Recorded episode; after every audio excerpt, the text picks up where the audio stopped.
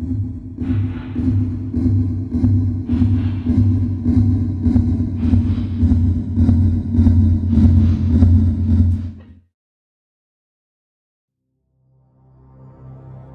has been nearly two decades since the first exoplanets, that is, planets around stars other than our Sun, were discovered. Now, for the first time, X ray observations have detected an exoplanet passing in front of its parent star.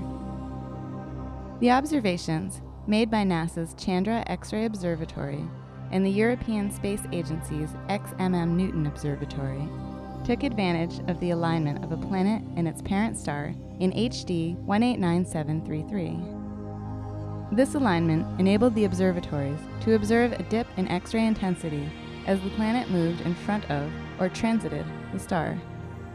This technique is the one used so successfully at optical wavelengths by NASA's Kepler telescope.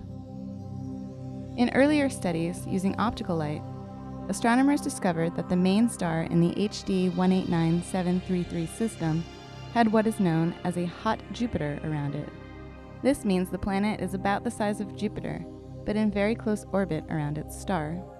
The planet, that has been named HD 189733b, is over 30 times closer to its star than Earth is to the Sun, and goes around the star once every 2.2 days.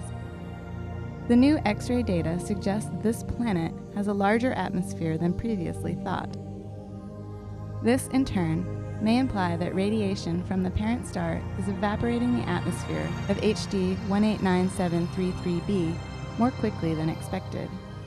The results on HD 189733 demonstrate how we need information from many different telescopes that detect different types of light to get a fuller picture of these mysterious worlds that we are now able to explore.